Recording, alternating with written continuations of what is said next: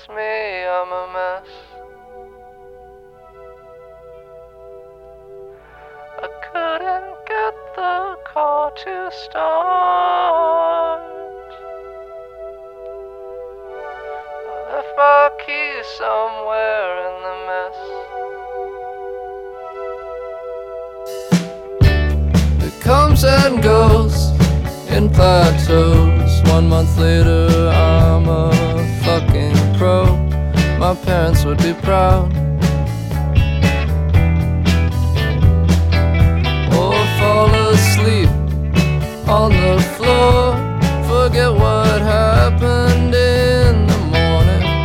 There are notes in your handwriting, but you can't make it a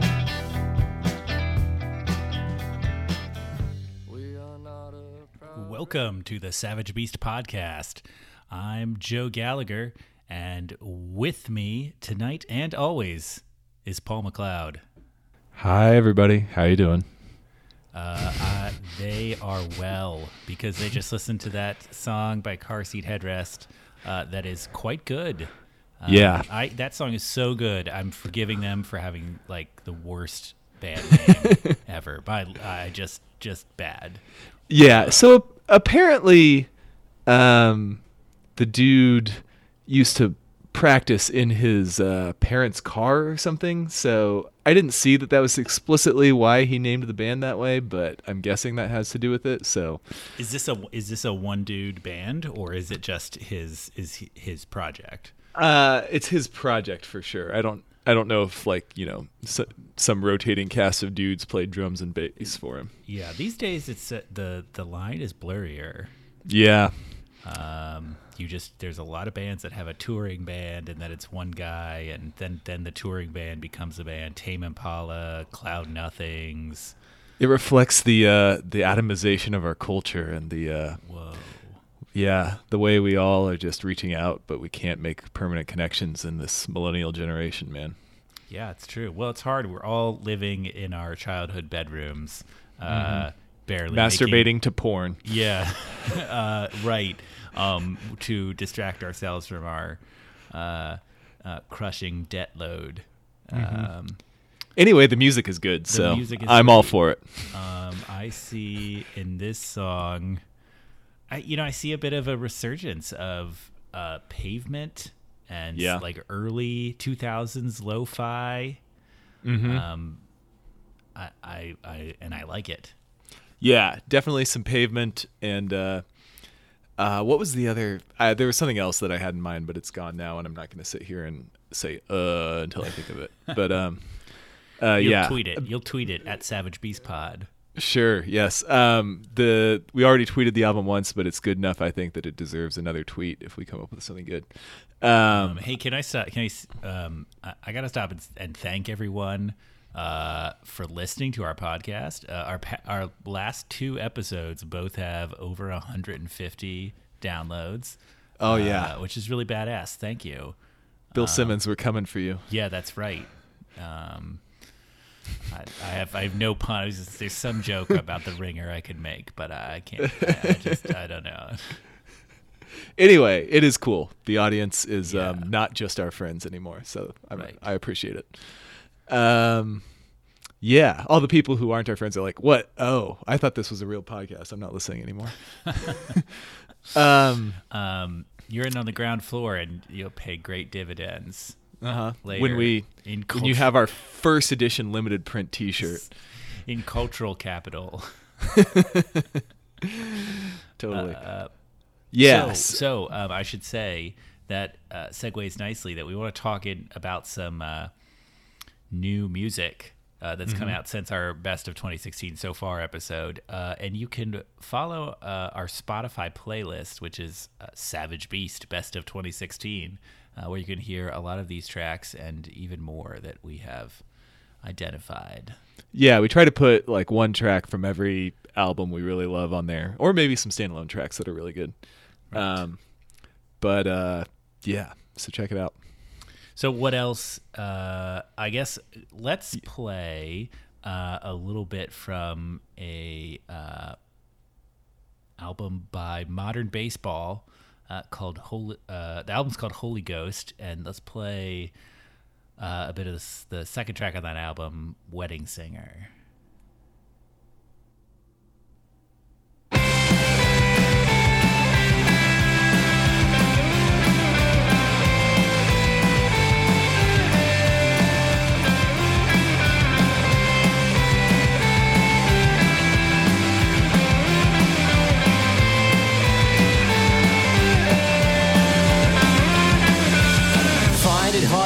Tonight in a curiously well kept house built before I was born. This year we're gonna stamp out the sorry feeling. Rain on summer vacation, five blocks from Tasker Morris Station. Fuck for the ride home if I can't find two bills to rub together before midnight rolls around. I thought you heard me sing your spirit sound. You turned in early,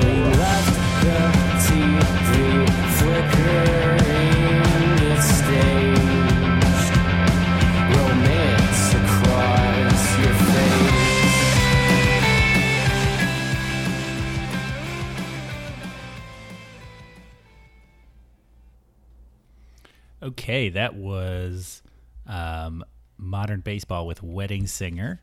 Uh, we're not good with genres here on Savage Beast, but I'm going to call that pop punk. Is that what? Yeah. that- that's what that is, right? It Um, definitely is in the. It takes from those '90s pop punk type bands. Yeah, Like, uh, uh, what's that one you really love? Um, that has American in the name. Uh, American in the name. Wow, I think The you. band. Well, it, you thinking? I mean, it reminds me of Saves the Day. And, Yeah. Uh, and even more precisely, the Thermals. Uh, Yeah. Two bands that have put out uh, at least albums that I hold uh, very dear uh, to my heart. Uh, and and there's sort of um, it's a fast emo. it's like fast zombies, fast emo. um, they're coming at you with their sadness, and it's very hard to avoid. Um, you got to really be prepared if you don't want to start having feelings. You need hatchets. Yeah. Uh, um, oh, do you mean? Wait, you can't mean American Analog Set, right? Yeah, like which is a band that I don't country. actually. Oh It's- well, yeah, it's a different band. I don't actually know what that band sounds like, so I've listened to them and I don't really remember rock it. Band. um, yeah, so we listened to them on our Lost podcast episode, which someday will. Be That's know. right. Now I remember it all. It's all coming back. Um, anyway, this album is great uh, if you uh, like that um, speedy sing along. Uh, qu- uh, I don't know pseudo. You know, it's it's fake. No, sing along was the thing that came into my mind and was why I was like, Joe will love this.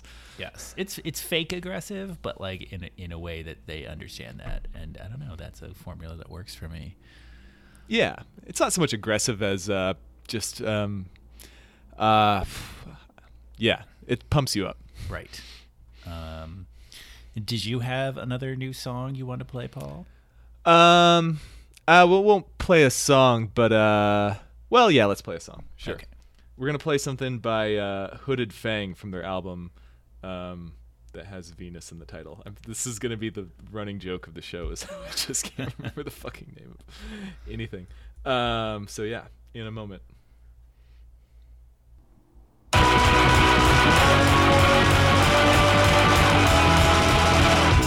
But my eyes, I heard them crash. My fingers vanished right through the glass. Senses overloaded, body gray and old. Still wanting you, becoming one with you. My body's lifeless, brain in your grasp. All of my memories are blown into your past. It's infinity. No more you. Body's under the ground. We are unity. Never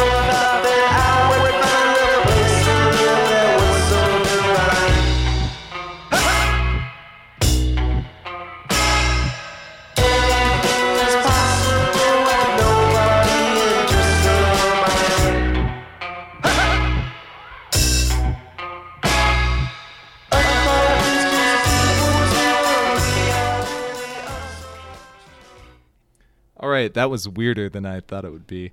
Um, uh, this is why you should. Thing. yeah, yeah, yeah. It's a weird album. Um, very off kilter like that, and uh, sort of jabby with the guitars. And uh, uh, as as we've established, that's the kind of thing I go for is uh, weird, um, disconcerting type of rock music like that. There are other parts that definitely have more of a groove to them than that bit. Yeah. Um, but uh, yeah, Hooded Fang, uh, Venus on Edge, which is uh, on Edge is definitely uh, the feeling you get from it. And uh, also the album cover, I think, is super sweet. So everybody should check that out. Nice, nice retro vibe to that one. Yeah. Uh, it just felt like I was in a garage in the s- 60, like the late 60s, early 70s. Someone had listened to a lot of Velvet Underground and dropped some Orange Crush, and they were, Yeah. they were on, you know, they were doing what they felt like. I liked it a lot. Excellent, excellent. Yeah. Um, and that's actually the closing track. It's uh, it's a good album. Anyway, um, So we got one more new one. yeah, Uh, Let's just came out today. Uh, it our favorite Norwegian. Our favorite Norwegian, Jenny Hval. Uh, she announced she has a new album coming out called Blood Bitch, and Which this is- track, An awesome album name. yes, especially because the first single from it is called "Female Vampire," which just yes. Um, so let's listen to this one, and then I want to say why I like Jenny Hval so much. All right.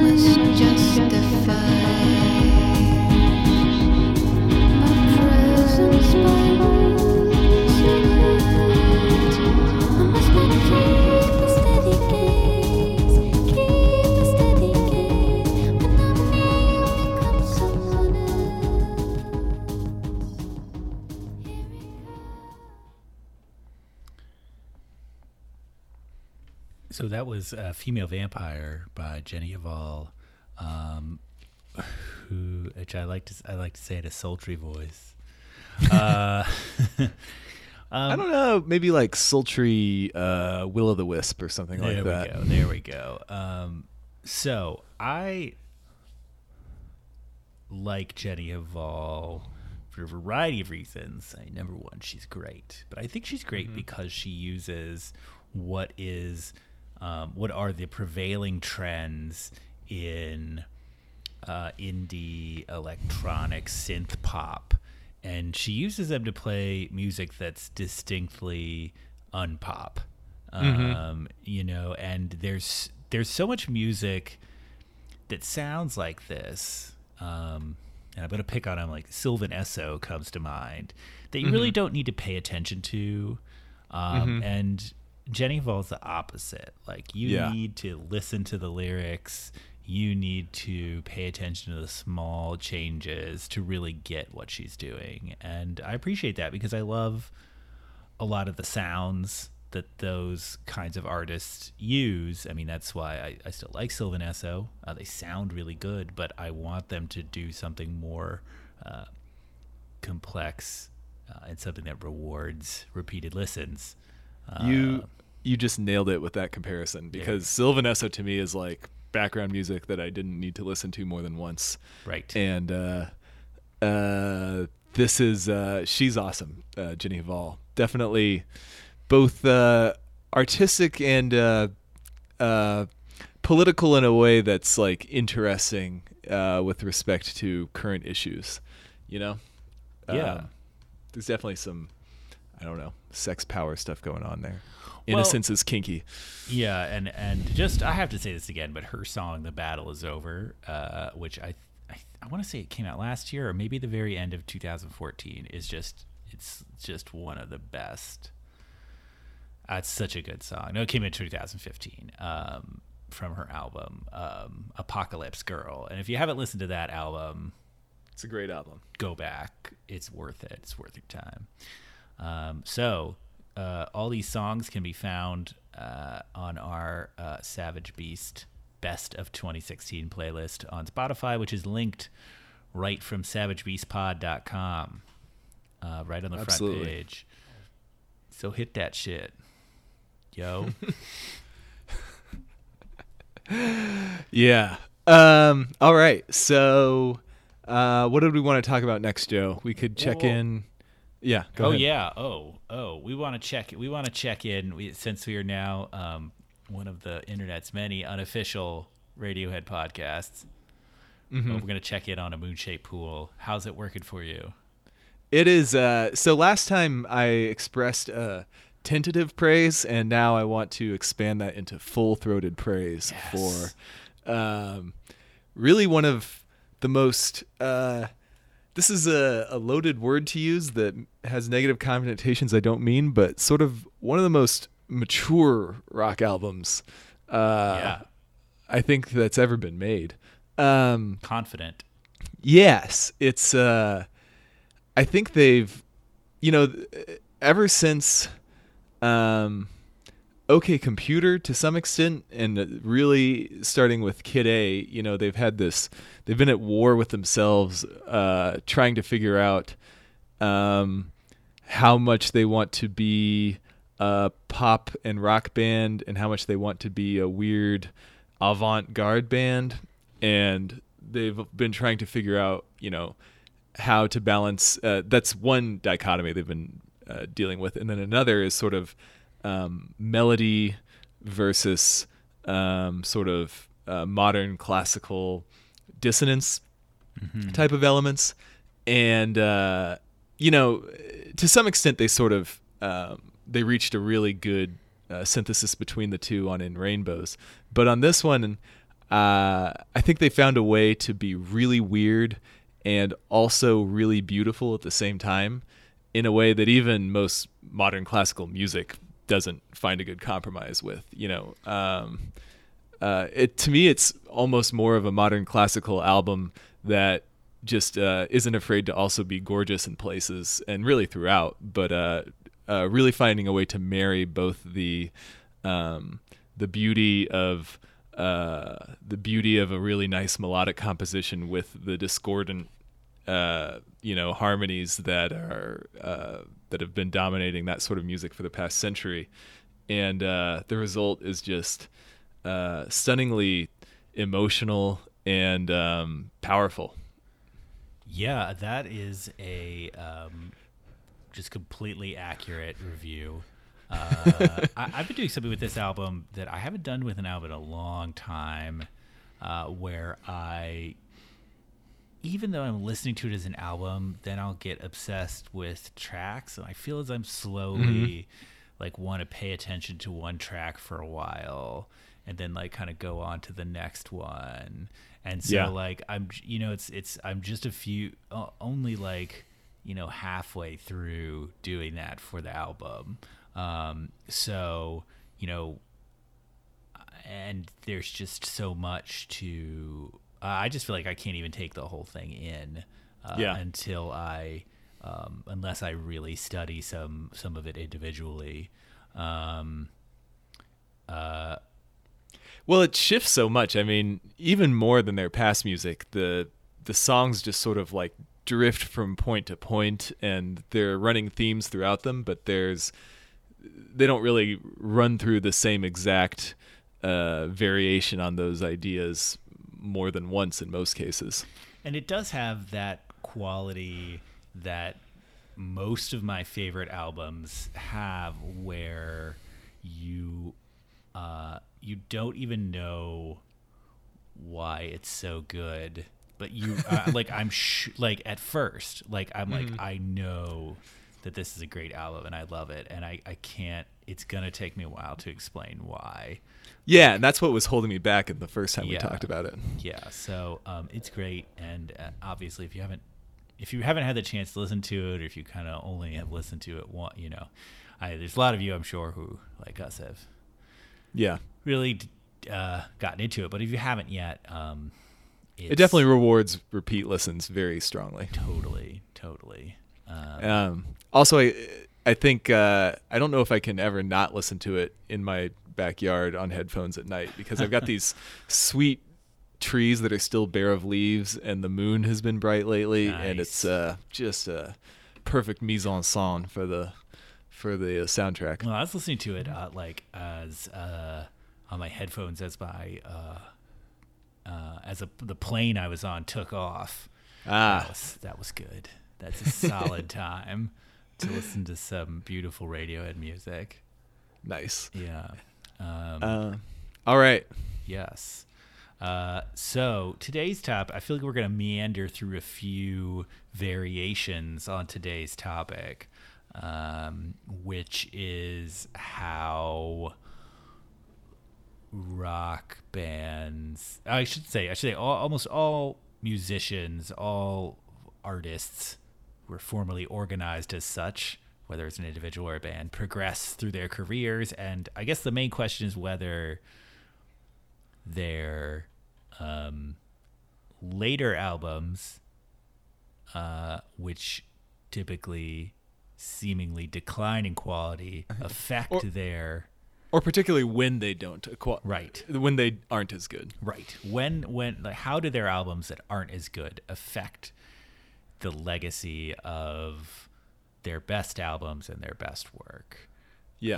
um, which is, uh, an interesting question because you know it does we're we're all human and we are affected if you're if some band releases an album that you love releases an album that you think is the worst piece of shit you've ever heard uh, you're just not going to be able to completely separate that from uh, you know the best stuff by them. Maybe maybe Maybe. You might have to work on it so it's, it's an interesting thing but i think let's start uh, by we're going to kind of ease into it uh, by talking about this uh, chuck klosterman article that came out in the new york times today um, which is sort It of a yeah. day or two ago. Oh yeah, a few days ago. That's that's Yeah. kind of related. Um, it, I would say it's it's it's approaching a topic and another topic we talked about, which is is rock dead, and it's called "Which Rock Star Will Historians of the Future Remember?" Uh, Paul, you just read it, Uh huh. and uh, I think that means you just got angry about it. So why don't you uh, tell tell? Yeah. I think I think Chuck Klosterman is our culture's smartest slate pitcher. Is um, basically how I would describe him. Um, like he's he's a clever guy, uh, and he usually has some interesting arguments in there, and he's a good writer. But um, he can't help framing things in a way that's just designed to annoy you. Um, so I shouldn't give him the satisfaction. But so the just starting out with the structure of his argument, which is uh, he starts out by saying by pointing out that with marching music, uh, the only composer that anybody knows anymore is John Philip Sousa, um, which is true. Uh, but this is such just and then he uses he goes from there to say well look since we only remember one artist from uh, marching band music which used to be much more popular and is still around uh, will only 300 years from now people will only remember one rock act first of all i think this this uh, logic is just dumb Yes, and the premise is the premise is flawed in many ways. yeah. First of all, if he had picked any other past genre of music, he wouldn't be able to make this argument. Right. He totally cherry picked marching band music, right which is If like you- a ti- tiny subset i think of like orchestrated music Yeah. Uh, Or even if you say it's its own thing, I doubt that it was. While it was certainly more popular at one time, it's always been more of uh, functional music, more like church music than it is like rock music or jazz music, the real popular forms that have dominated people's lives. Um, and but if you so if you use jazz as your example, which is a much closer analog to rock and roll, you couldn't at all make the argument that there's only one singular jazz artist that anybody knows about. Uh, you couldn't narrow it down past I think Miles Davis and Louis Armstrong, duke, um, duke ellington Duke Ellington, jazz uh, singers like uh, yeah, I was just gonna say, um, what's her name? oh there's sarah vaughan and there's billie holiday and, Billie Holiday is the one I was trying to come up with. Yeah, um, and then you know even beyond that, most people have probably heard of John Coltrane. Um, and Miles or, or Dizzy Gillespie and uh, Thelonious Monk, like it's Right. it's just a dumb argument. and it you, won't be hard to find these people at all it's going to get easier and easier yeah, I mean, it's already, I mean, just mind blowing. Like a five year old can find them. Yeah. I think. And I think any reasonably culturally aware adult could name at least a handful of the people we just mentioned. Right. Uh, we don't even know jazz that well, the two of us.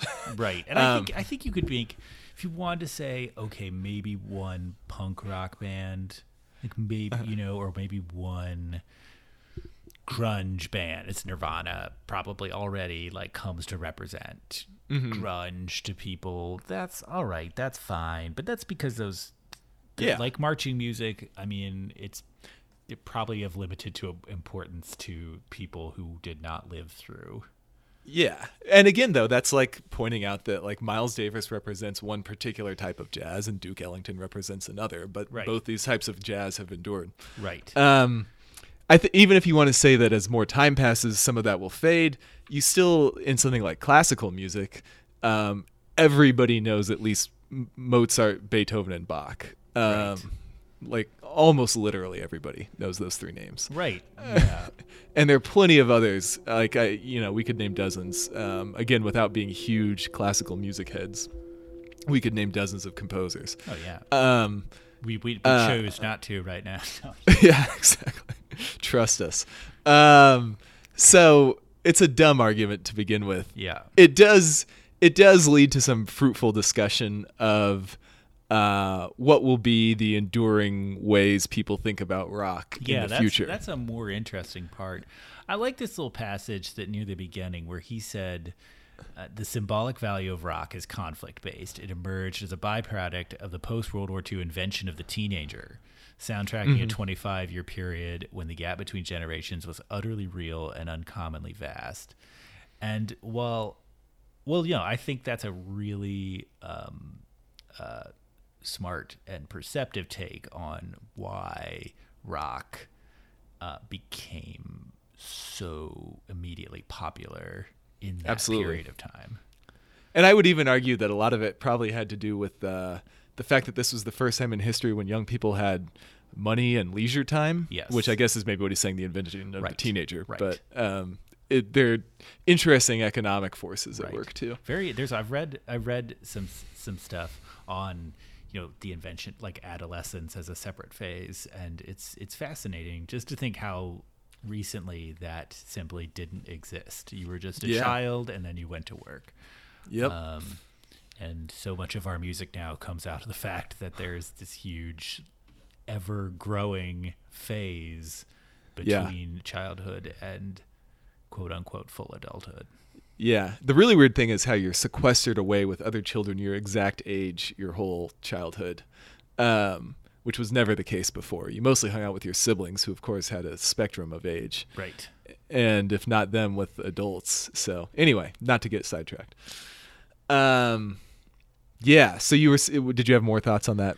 Uh, that take on what rock Well, came no, from? I guess that then it it it does the, what you were saying, that question of what is rock's kind of essential element, like what will it be remembered for? Um, I think he he contrasts uh, Elvis and Dylan. Um, Elvis more of the showman, um, and uh, Dylan more of the uh, artistic rebel, where uh, fidelity or or I say you know musical formal musical skill uh, is uh, devalued in the face of uh, emotion and, and and and uh, you know more composition and less uh, or or execution. Yeah, yeah, yeah, absolutely. yeah, and, and there you know Dylan is recognized as being a technical. if- You know, in a certain sense of technicality, a technical genius of, of lyrics. Right. Um, but yeah, But that's different Um, than saying he can like you know play, you know, Yeah. cl- classical gas perfectly. um, yeah, and uh, then you know he he of course mentioned the Beatles. Yeah, Um, who I think he dismissed. I mean, I think that if his his yeah. reason for dismissing them was because they were a group and not a single person, which I think is an asinine reason to dismiss them. Right, Um, especially because I think uh, he argues that the band was essentially invented alongside rock music.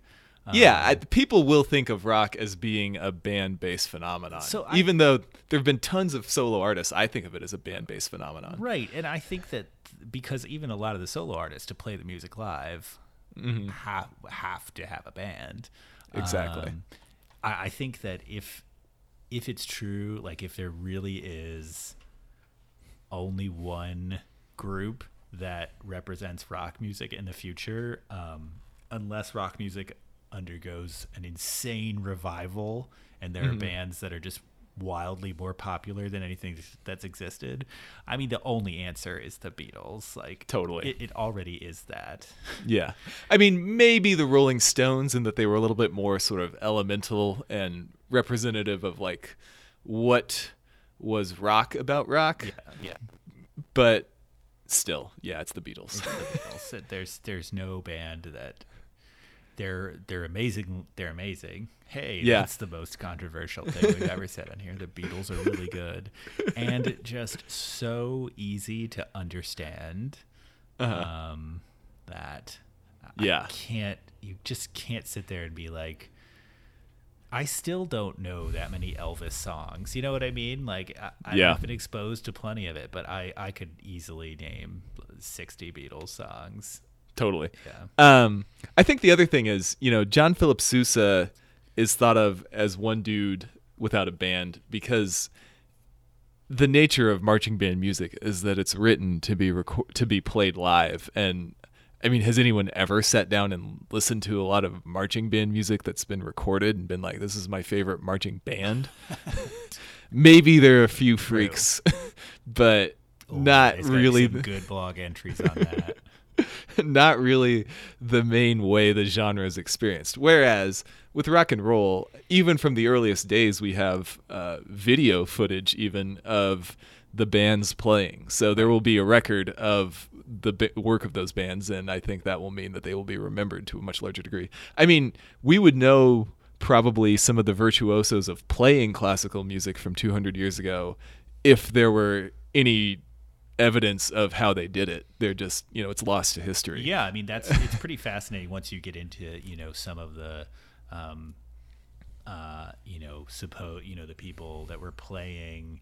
Um, the Stradivarius violins, like at that time, you know, some of the great people that Yeah. in that age when a lot of those composers were alive or um, uh, they've lived at different times, but you know what I mean. Um, and, Yeah. you know, we don't, we have no way of telling that possibly we're missing out on some of these um, Yeah. best musicians of all time. I'm sure we are.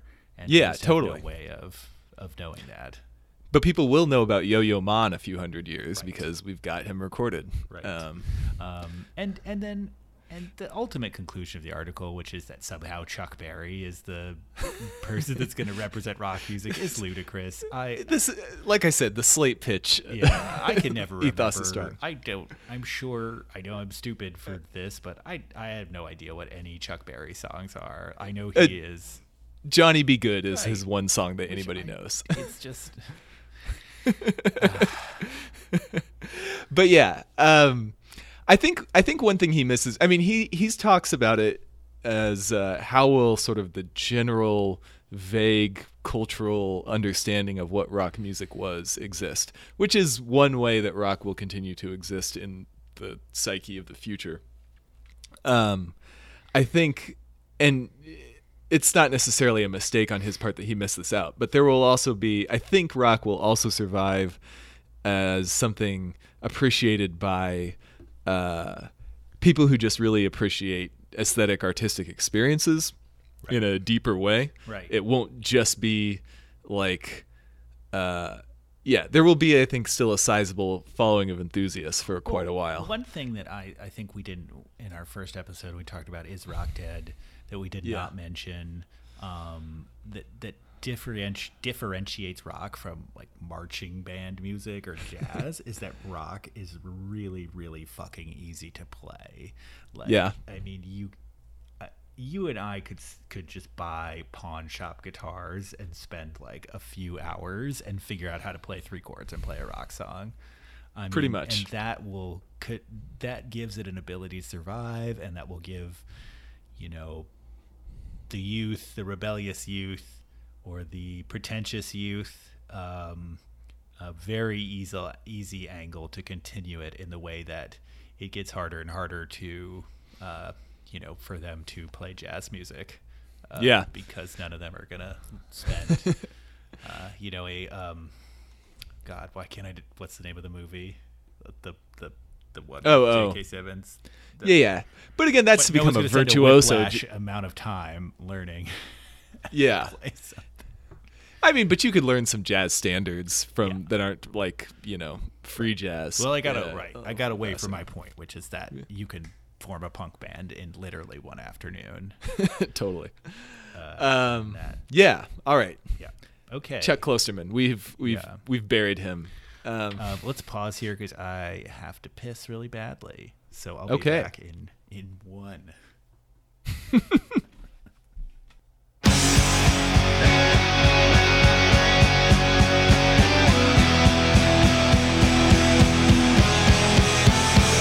Give me some love, give me some love, give me some. I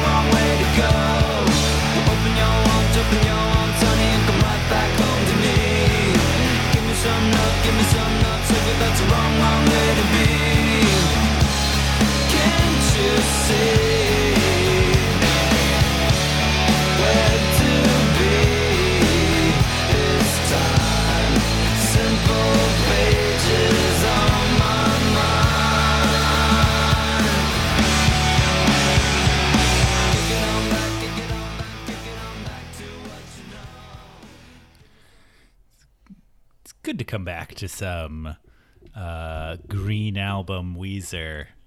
Uh, that was Simple Pages from uh, f- uh, from from that very album. Uh, from the self-titled Weezer album. Yes, the second of many self-titled Weezer albums. of the eventual rainbow's worth of yeah. I think there are four now. Uh, It- was the red one self-titled? yes, All right. yes. Um, so, uh, this month is the 15th anniversary of Good God. Weezer's Green Album. I know we are old. Um, Yep. yep. Let it hit you. Let it hit you.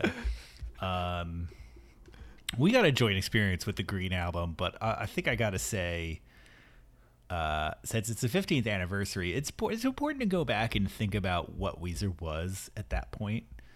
Um, they had in 1994, uh, which I want to think about how much 22 years ago. Uh, the, their first album, the Blue album came Blue album came out, and I think. Okay, I'm going to say something about this. Uh, That I think it's the most perfect union of pop and alternative rock uh, yeah, I would say that. And i if we if we consider alternative rock to be, you know, the genre that the Pixies basically invented, if we're talking about alternative rock as that, then the Blue Album remains like the gold standard of fusing that with the mainstream pop music. And it's something that bands, uh, good and shitty today, that play quote unquote alternative rock still have to think about. Um, I'm sure. Yeah. I'm sure the guys from like 21 Pilots like the Blue Album. Um, and then and then after that, Weezer immediately went and released a uh, crazy, weird, amazing emo masterpiece. yeah, Um, it's basically the same thing except uh, w- when recorded at the nadir of a really bad crush, and with the distortion cranked up about twenty Right. percent. On every instrument, including the drums. The drums Yes. are like overdriven and distorted. And Yeah, well, Dave Fridmann produced it, didn't he? yeah, it was sort of, sort of, and it was sort of self-produced by Weezer too. Yeah, like I think. but he- that's Dave yeah. Fridmann's thing. Like he did that with the Flaming Lips after that. Right. It's totally signature. Um, so I mean, but it's hard to believe now. Um, that people thought Pinkerton sucked. I mean, it's kind of famously Rolling Stones' second worst album of the year, only behind Hootie and the Blowfish. That is weird. Like, what did they not like about it? It was because it wasn't like the Blue album. They were like, why did they release this quote unquote weird album? It's not weird at all. I could um, see the radio not liking it for that reason, but I would expect a rock critic to Well, El, understand El that it was Scorch good. Show is a strange song to go to post It is. Buddy Holly and say it ain't so. Um, now they seem so close Yeah. that it's ridiculous. And I mean, I got, I actually was literally bullied for liking Weezer Pinkerton came out. I mean, Wait, wait. Who who bullied you? I don't want name to uh, no, name them. No, let their name die. Um, Would I know this person? yeah. Oh yeah. but. uh That's funny. And uh, and then Weezer went into hiding, Mm-hmm. and uh, and somehow during those four years, um, lots of people realized how much they liked both albums, and when they came back in two thousand, uh, it was just. Uh, everyone was so happy, and it was like it was just this once in a I don't know, once in 10,000 thing where a band that seemed like completely dead after their first album was great and their second album was, you know, nobody liked it. They just came back and were just playing these giant rock shows and people really cared. So that It's funny. Yeah. It's funny that the five year gap between those albums at the time seemed interminable. Um, Oh yeah, it was unreal to wait that But- long. yeah. Now, I mean, uh, two and a half years is like the minimum normal gap between Right. mainstream album releases. Right. Well, I guess in rock, in hip hop, you can release a mixtape every four months. Um, um, So this brings us to the point yeah. and uh, when in 2001 you and I are lining up at midnight Yeah, we were back home uh, from our first year in college. It was summer. We were in Orlando. yes at Park Avenue Records which at that point was still on Park Avenues Park Park that which at that point was still on Park Avenue Oh yeah, I guess uh, that would be way too pricey real estate for uh, a record store nowadays. yes um and uh we bought our copy We we hung out in line for several hours with a crowd that I would think was probably like 80% Tool fans because the Tool album was also coming out that night. Yep. And uh, then we, uh, uh, I feel like we it was one of those things where we were kind of mad because we went in the store to buy it and they were playing it, And I think you and I Ah. were both pissed at that. Because I definitely made it an issue, like a thing to not listen to it. Yeah. Um, I'm certain. I definitely made that. I listened to Hash Pipe before uh, the album came out. Um, but um, I think we may have IM'd each other about how good Hash Pipe was. we we were yeah. Hmm. um, yeah. So then we took it and we drove back to your house in Lake Mary, which is a good four hours from Winter Park. Um, not really. That's a joke, people. Orlando Um, humor. Yeah. Um, and uh, I think we told this story before, but you popped it in your CD player, uh, which immediately told us the length of the album. And it popped up like, you know, 28 minutes and 35 seconds or whatever it is. And you exclaimed on the spot, like, 28 minutes? The Smashing Pumpkins released singles longer than this, which is true. Um, and, um, but then we listened to it Yes. with your we- parents sleeping across the house. We rocked out to it. Yeah. And uh, I don't know, how has your opinion of the album gone over the years, Joe? Well, I've come to regard this album as because it's so short and because of the way the songs are structured are ridiculously simple. Like I believe the guitar solo um, mirrors the vocal melody in in every in nine of the ten songs. I believe so, yes. Um, that and it, it's funny right away that nine of the ten songs have a guitar solo that mirrors the, the vocal melody Mm-hmm. Right. exactly. and um I- think that it and because of its short length um i see it as more uh of as a single piece of music um I don't know if concerto is the right word, but it's like just a few ideas and they're connected in different movements. Um, I'd say that one song, Simple Pages, is probably the only song on it that I'd say is elevates above like pretty good to like really good for me. Um, I, I have fond feelings for many of the others, but um, and uh, it, it it hasn't changed much. My opinion Yeah. of it is basically the same as it was then. That there's nothing wrong with listening to it. Yeah.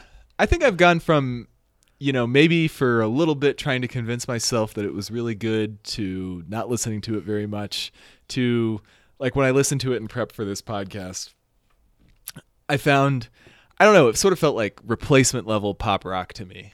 Um, it's funny because you know, it's like comparing human and chimpanzee DNA and 98% of it is the same.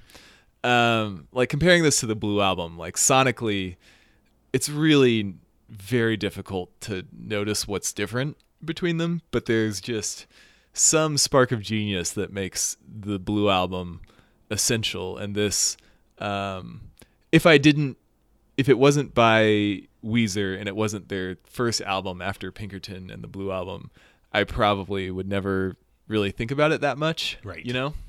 Right. um it's just like you know it's not bad none of the songs annoy me um and several of them have moments that do jump out and grab me but for large parts of it it just like it's this whoosh Yeah. background music Yeah, and I mean that it, it you can't there's no there's no way to listen to it in a different way because it's purposefully um uh, the word's not antiseptic. Uh, it's not the word. Uh, Well, it's sort of. What's there? There's about it anyway. You know. but uh, he very intentionally s- yeah. scaled back he was trying to scale back on emotion he was clearly trying to restrict himself to a very specific form formal style you know like we said they're, they're all verse chorus verse with a guitar solo that matches the verse vocal line Well, a big, a, yeah, a big deal back then was that he like literally they weren't playing the songs for Pinkerton live, and this was like the anti-Pinkerton because people hated Yeah. it so much.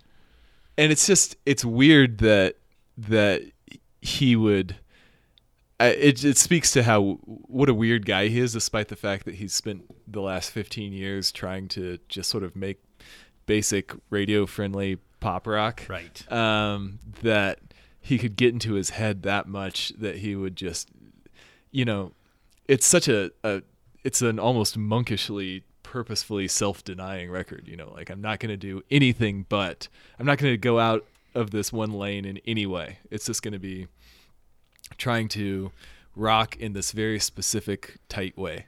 Yes, yes, and uh, and just almost too successful. Yeah. Oh, I think it is Yeah. too successful at that. And the lyrics just end up being sort of this like sort of boilerplate uh pop lyrics type thing. yeah. Um And full disclosure, I saw Weezer three times on this tour and four times uh, on a tour when I followed them on tour up the East Coast for their next album, Maladroit. Um, yes. So, which we also waited in line for uh, at Park Avenue Records. Um, so I guess the reason that this album, and if if you if you're ready for me to move on, Yes. a little. Um, the reason that this album works with our overall idea of how a band's legacy or bad albums affect their good ones is that this album inaugurated um, a now 15 year decline in the quality of Weezer songs and albums. Um, they went from this to um, kind of amusing, uh, ep- like quality novelty on Maladroit, um, novelty Yeah. rock to just um, absolute trash, uh, stupid novelty rock on Make Believe, and it's really there's just been nothing since. Um, Yeah. just all Yeah. plodding, uh, plodding along. Occasionally I'll hear something and be like, "Oh, there's a little bit going on there." Like the the lead single off the White album has clever lyrics that made me laugh. Um but then I listened to the whole album and it was more forgettable pop music. Well, the point, I guess I would say it's not none of it is artistically accomplished. Yeah. In No, I agree totally. yeah, Um but he's still out there. it's true. I mean, will. Rivers. Yeah, we won't get into the Rivers Cuomo. Yeah. so I had a way to to phrase this question. Okay. But you said you had a weird avenue too. So No, no, I want go? you to start. Oh, you go. Okay. you go ahead. All right, so we're trying to figure out, you know, how this 15-year period of music that now in volume vastly outweighs the part we really loved of Weezer. Um, you know, how does that affect the way we feel about what was at one time both of our favorite bands? Right. Um, so here's my question: If let's say they had never come back from the hiatus post Pinkerton, and there was that was just it, which is true of many bands that people love. They'll have like two great records and then die early. right. Um, Sometimes literally die. yeah. So what would you be think? What would you think if somebody brought up Weezer? What would you say about them, about their legacy, about their career? Well, if you're asking, I think for me, Weezer's particularly difficult one for that because so much of my positive, uh, like there's two halves to my positive, um, my love of Weezer. Half of it is loving this band in high school that released two of my favorite albums, and then the other half is like this band that I got to go to a lot of really, you know, really actually great shows. Um, you know, la- a little later in their career when the albums weren't as good, but they were playing the songs from the amazing Yeah. albums. So, so those are out in this scenario. so wait, so what do you mean? Those shows are out in the scenario. Right. Yes. So that makes it more difficult because like I would have oh I would so that probably means that I would think less of them because I didn't have that because I was denied some of my But best not just- experiences of the band. Not just are how much would you like them, but like how would you how would you think about them? Like if what would it what would be more like the the flavor of the feeling? Uh, would you be Right. So well, I would still my- I would still rate the Blue Album and Pinkerton as some of the best albums of the '90s, and I would Mm-hmm. say all the complimentary things about them I said before, and I'd probably still listen to uh, songs from them a lot. Although it's it's hard for me to listen to them because I've listened to them so many times at this point. totally totally Um, but I, I would still defend them as one of the best bands of the '90s, and the flavor of it would be. That's what we're getting to. Hmm. I, I well, so yeah. I think one of your reaction would be what I think mine would be, which is they would be one of these things where you constantly, whenever they came up, you would immediately think that it was just such a tragic loss. Like this was an awesome band Yeah. that gave us two great albums, and then we got nothing else. And just think of what they could have done if they had stuck together. Right. Um, I mean, they would Yeah. be at, at this. They, you know, actually, it'd be interesting. Um, uh, it, it would be probably feel the way that I feel about Neutral Milk Hotel. Yes. Where I am just, I love them so much, and I'm so sad that we don't have that like third album because I know it would be good. Um, Mm-hmm. yeah. even though there's a lot of evidence from other bands that Like Weezer. that might not be that good. Um, I think that, uh, and we can get into this a little more in a bit, but I- think that there is that kind of gets that gets into a way of that sometimes we only know the total amount of talent and artistic ability a band has um, by measuring you know the full length of their career including their decline Yeah. Um, yeah. To me, I was thinking the, the the the elaboration of this point is that in a way it's kind of a blessing that we have these. Um, so so the obvious take, the first order take you would think is well, if a band that you loved releases a lot of music later on that's bad, um, that's not good. That diminishes them because there's you have to even if you don't listen to it, that thought will always be there when you think of them as oh yeah, then they release a bunch of crap. right Um, but I was thinking, you know, yes, that exists, but I actually find it not too hard to ignore that. So, for instance, like the Smashing Pumpkins, in their reformed years, have released a lot of not particularly good music, Right. And I don't even know the names of those albums.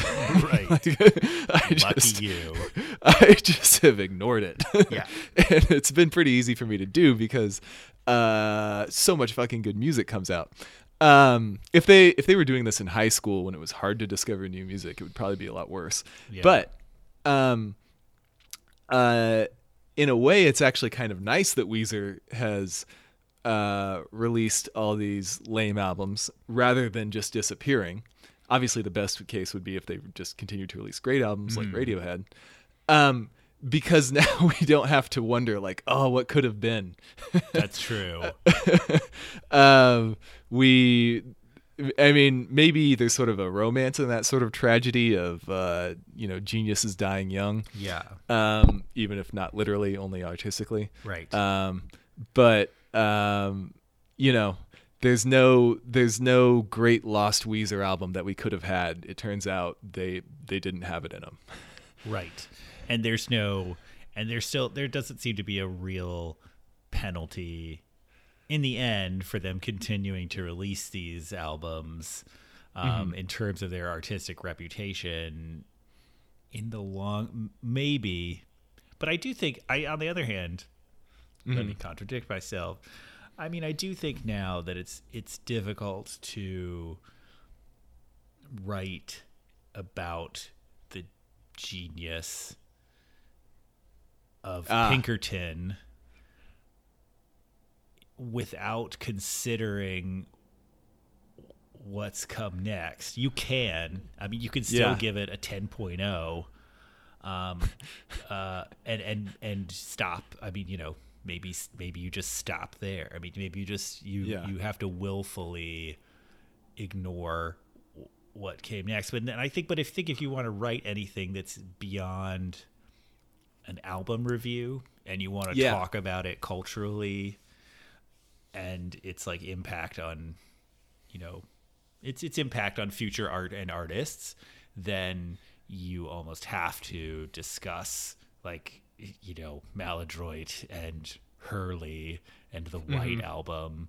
You know, not in detail, but like you have to acknowledge that they they came along after this, and that this You have to yeah. at least wave them away and be like, despite the fact that their later work did not hold up. Right. You have to blah, say that Pinkerton is like, you know, a, a and the Blue Album are um, just a, a period of genius in someone's life who, uh, you know, turned out to just be a very talented pop songwriter for the rest of it, and a really weird Yeah. dude. But Yes, absolutely. Yeah, I think it makes more of a difference if you're talking about the genius of Rivers than if you're talking about the genius of Pinkerton. Like even Yeah. if you're trying to talk about that time Rivers was so great, you're going to be thinking about uh, how he was later just sort of like just lost the spark. Right, and you do get back to this idea of like bands then, where you know these two albums were created by, um, you know, four guys who,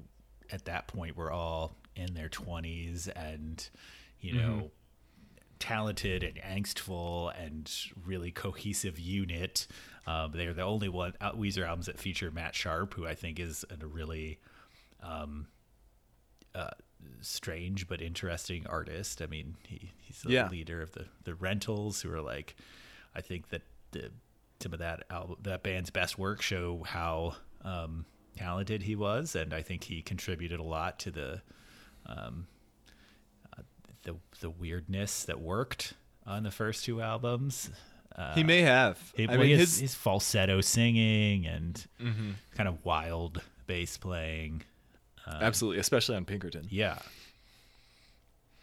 So yeah, yeah. Um, that was that was sort of my thoughts. I thought it might also be interesting to think about how the lesser earlier work of some bands impacts them their Right. legacy, but um, but I there aren't th- as many great yeah. examples of well, that. you could forgive you could forgive bands more because oftentimes you could see what's coming uh, in that work, and it, there's just to me. It, it Yeah. just it, that becomes more of a fascinating prelude yeah, than like an embarrassing uh, uh, overreach. especially because the the typical the typical path is that Yeah. when your when your juvenilia is less good, it's because it's too weird and creative, or Right. um, maybe just too much, or, or in the other case, maybe a little bit too much of an imitation of other interesting things going on, and then later on, you're just sort of repeating yourself, and there's not really much interesting about that. Well, let me let me ask you a random little oh, just aside here. Um, have you, when you've gone back and listened to artists like from before our time, um, have you encountered any difficulties or like has it been weird because they have like this full catalog already exists? I mean, uh, you know, like, This- yeah, Uh, to some extent, but um, what's nice there is that um, the critical apparatus is really helpful. Yes. Um, the I mean, part of it is just that those bands that one goes back to listen to are those bands that critics have talked up a lot, so Yeah. there's good material to work with. Yeah. Um, this is one of the good points from Ch- the Chuck Klosterman article to go back to that, which he just took from another author uh, with attribution. Uh, that um, that for after the immediate moment of music in any art, really, it's what the critics like that really lasts, um, as opposed to what was popular. And he gives examples of artists that uh, sold as much as Elvis and are now I had never heard of them, and no, nor has anybody else, um, you know, in the day. Um, so you know, when one does go back and listen to Pink Floyd or um, Led Zeppelin or whoever, like you can very easily find guides to uh, which albums are worth checking out and which ones are you know the lame early and late stuff or the mid-career missteps and stuff like that for one thing you can just go to robert christgau's site and he's reviewed every single album that Right. anybody would ever care to listen yeah. to Yeah, Pink, Pink Floyd was Pink Floyd is the big one for me, where I like was going back and listening to it when I was, um, you know, teenage boy, as so many of us do, and uh, you know, it was not hard to figure out what Pink Floyd Yeah. albums were their best ones, and even it was. I even think that back then I understood like. Like the final cut, which is more like Roger Waters' very strange solo project. Well, not very mm-hmm. strange, but very pretentious solo project. I was like, all right, this is pretentious, but there's interesting stuff here, and I can like, I could still really love Dark Side of the Moon, and you know, mm-hmm. consider this and his later actually weird solo albums. Um, and I don't think that's really changed much about what I think about Pink Floyd. Um, yeah uh, So it's good. yeah, I think for for people who aren't living through it, it'll be very easy to toss aside the the not as Right. good stuff on either end. I have you this know? paranoia that people, someone will be like, "I wonder if the Smashing Pumpkins are good," and then they put on Zeitgeist, and they're like, "Oh, fuck this band." like, no. I Well, that might actually happen. that might actually happen in the Spotify era. Um, Spotify should start ordering albums not chronologically, but by, if nothing else, sales, but maybe uh, all music rating or something like that. Because if you're a kid and you're like, "What are the Smashing Pumpkins like?" Yes. you're gonna have to scroll way down to get to the good stuff. This is this is this is like the good thing that we should we should argue for. yes. Um, okay, so I have I have a theory Uh-huh. about the arc of a band's career um, that my thinking on this led me to, um, and I, I named it Gallagher's Grand Rule of Bands, um, which is that a band has a set amount of artistic ability, and thus will necessarily use that ability up and I, I wrote it out. I created a I created what I'll call Gallagher's golden formula to represent it. And the the these these acronyms need to work better for like sex jokes. They do. My one they my do. one they feedback need to be so more far. rock and roll. Um, the formula is a squared minus open parentheses t plus s close parentheses equals r. Okay. Okay. So here's how it works. The the the main thing A, that's the amount of artistic ability that a band has. Right. And Okay. I'm saying that's and it's a set amount. Um, Okay. And you just So- you're just born with it. You're collectively bring it together, but they are So what uses it up? Does time use it up, or does output use Right. it up, or or what? So here's what it is, and I will say Okay. that you can't. One of the things is you can't really know A until Uh-huh. the career begins, and we have s uh, some work to consider. Um, so we we square A, and then Mm-hmm. we subtract from it T, which stands for time, and we measure time in albums, or I guess Okay. maybe rough number of albums. So if a band has released three albums, T would equal three, and then at, we add to T S, which is we basically increasing T if they had a critically successful album. So if the Ah. album is very good, um, and and it it's considered an ex it's used as an extra measure of the band's fixed talent. And I, I think it's the s could be subjective but I, most of the time we could agree whether an album is a critical success or not. Um, so once you get that once you get a squared and you subtract t and s from it um, uh, you get r which I, I forget why I used the acronym. I forget why I picked r the rock number. You get the rock number. No, um, which I uh, which is I if it's positive, um, uh it, the album has, um, the band, you mean? yeah. So you're right. No, no. So here's the thing. We do this. We run this calculation for each album that the band is putting out. I see, I So see. when we run it, we're we're able to figure out the probability that the next album is going to be um, artistically successful. Ah, okay. Um, so, like, if if the R score is four, then we'll say I, I didn't get the I don't, I don't know if that's the ratios, but let's say you have like a forty percent better than even chance to create a great album. Like you're Yeah. like four whatever's better. Yeah. I see a little side because like eventually like the score would be so high or so low that like you you can't approach you approach hundred percent or zero percent without ever hitting it like zero percent chance of creating a good album. Um, Yeah.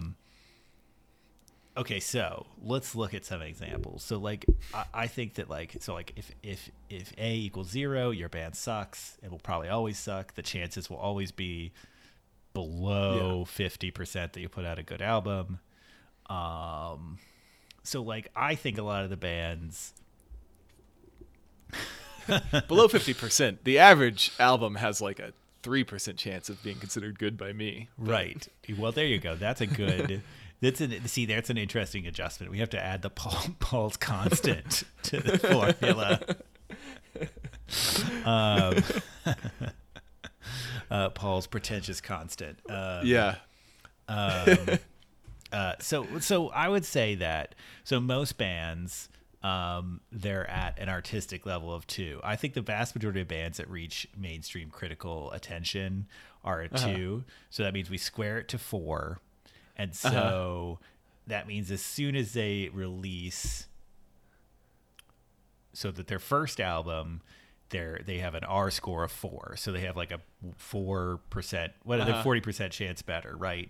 So, but by the time they get to two albums, and one of them is critically successful, let's say, then we end up going like four minus three. Yeah. Um, and then they have like a one. So then they have they have a much lower chance that that third album is still gonna be good. And Yeah. even if it is good, I say a lot of bands, the chance then is that they're not their fourth album because then they have like they're gonna end up like you know their T is gonna be two or their T is gonna be three, the S is gonna be two. They're like gonna be uh at negative one.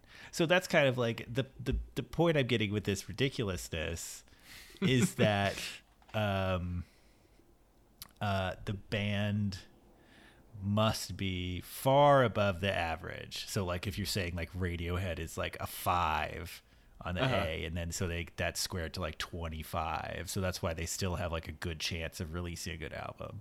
So it's like most bands are going to use up their artistic potential um over the course of two or three albums. Yeah. and that you aren't going to and that uh, and i think that's like it makes sense because they're just how many artists are there that can reinvent themselves like over and over again or like you know find a new way to connect that's not like rehashing or that's not like tainted by success. Um uh, since so many of these bands get bad because, of course, they're just successful and either try to replicate what they did or like are just are just writing about songs about having money. Yeah. um, this, but this is if you if you I I'll, I'll write this out. But if you I could show this to you, but it works. Like if you if Yeah. if S if Smashing Pumpkins are are a three, if they have an art, artist score of three, uh-huh. then like when Siamese Dream was being released, they have a seven. High chance mm-hmm. it's awesome. Melancholy five. High chance it's awesome. Adore two. It could be good. Machina zero. Even or bad chance. and then by the time Zeitgeist comes out, it's negative one. It's more likely to be bad, and it was. Yeah. This is how. This is my Yeah. formula. So I think the the really interesting bit of this model is the idea that being uh, is success commercial or critical or both or either. I was trying. I was thinking that. Cr- I was thinking that it's critical. Okay. but it i also i don't know i was thinking it could also be a commercial success like you could say Yeah. either one counts I think it's interesting that you're in this version. Uh, success depletes artistic ability faster than like being unfairly ignored. Right. You know. right right Um, so that's interesting. Um, and I I think there's that's I'd have to think about it more, but I think there might be something to that. Certainly, you know, there's the phenomenon of uh, just believing your own hype, Right. And and or Well, just having more money than God, like Jay Z, and not giving a shit anymore. or yeah that's true or trying to repeat yourself to continue success uh, is usually a bad thing so and success obviously lead, can lead to that um, or i would say that simply you know you have a limited number of good ideas uh, yeah.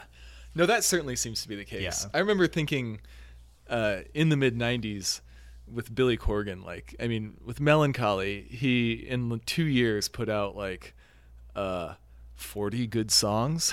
Right. I remember thinking like, "Oh my god, this guy has so many ideas. He's going to be he's going to be around for decades." Uh, like Bowie or something. And um, I actually did think of Bowie as the analog at the time, and that did not turn out to be No. the case. Right. Right. um, now he's now he's spouting right wing uh, propaganda with Alex Jones. Um, but um, uh, Well- so I I think that's that's pretty well acknowledged that you Right. these guys most of these artists just run out of ideas pretty rapidly. Yeah. And I think Um, yeah, and I think that what a point is to make is like something like the Rolling Stones, like it doesn't have anything to do with like them being still like an awesome band to like go see live, but the chances now that their next album will be good are so low. yeah. Um, and just that idea that you're like maybe that I don't know some some bands uh, like that have released a few bad albums like maybe this next one will be the one where they turn it around. It's just like Yeah. you know, the chances of that are declining. Yeah. Um, you know, I can think of a few completely weird counterexamples. Uh, well, let's hear 'em. Well, one would be, and but these aren't necessarily disproving your formula. They exceptions that prove the rule. No model accounts for every outlier. Right. Um, but um, uh, I know you don't like them as much as I do. But Swans, I think, is just a really weird, unique, interesting case. Yeah. In that they've been getting critical acclaim since the early '80s. The dude is now in his 60s, and their last three albums are their three favorite albums of mine. Um, so uh, they're also very different from their earlier stuff, and the only real constant between the bands is uh, is Michael Gira. Um, but uh, still, you know, that's like just a really weird case. There's nobody who has done that in history. Yeah. Um, you know, Paul McCartney is now the most boring musician. Right. Um, and he, I mean, if you look at the Beatles' hot streak in the 60s, it puts what I was just saying about Billy Corgan to absolute shame because they were releasing like two amazing albums a year. Yes. Yes. Um, Um, which is a different discussion. A to- I, sh- I got to note that, but like I often think I think that music would benefit so much if like artists today were just like fuck it, I will release an album like at least once a year. Like maybe. Maybe they did get so good just because they really just hammered on it. And, you know, also because they stopped touring and were like, we're just going to get high in the studio every yes. day. Yes. That's probably also why they started hating each other Yep. within a few years. Well, true. but since that's going to Um, happen anyway, might as True. a lot out of it. Well, but then maybe you know with Radiohead we see the opposite, where they're like, "We'll just do our own thing for three years, then we'll sort of get together for a few weeks every once in a while, and eventually we'll have an awesome album." Um, but um, yeah, the only other thing I would say about your formula is um, it could be tweaked to account for the fact that a lot of bands uh, start out with a less good uh, album when they're on the rise. Right. That doesn't fully capture their genius, and then like the second or third is where they really lay it down. It is interesting how that works. Um, uh, Not always the case, yeah. but often. Yeah. Um, For instance, Modest Mouse, like their first album, I would never choose to listen to, and their second album is excellent. But then their second, their third and fourth albums are the really good ones. You know, right. What's their second album? uh, this is a long drive for some. Oh, right. one- That's second. Nothing to think about. Right. Always. Yeah, Yeah. You're right. Yeah. Um, Yeah, so you don't even think about Sad Sappy Sucker, the first album. yeah. Well, I do, but it's just not very good. Yeah, say. exactly. Um, man, we got to have our Modest Mouse podcast. Someone write this down. Have your assistant write this down. Chief, write this down. All right. Did you have anything else on uh, band legacies? I mean, Um, I think in the end, I come down on the idea that um, it's okay. I can live with it if bands want to keep making bad music and playing in casinos. But I wish, you know, it would be better if they didn't. I guess the lesson is, you know, go back and listen to the your favorite albums, even if you hate the new stuff.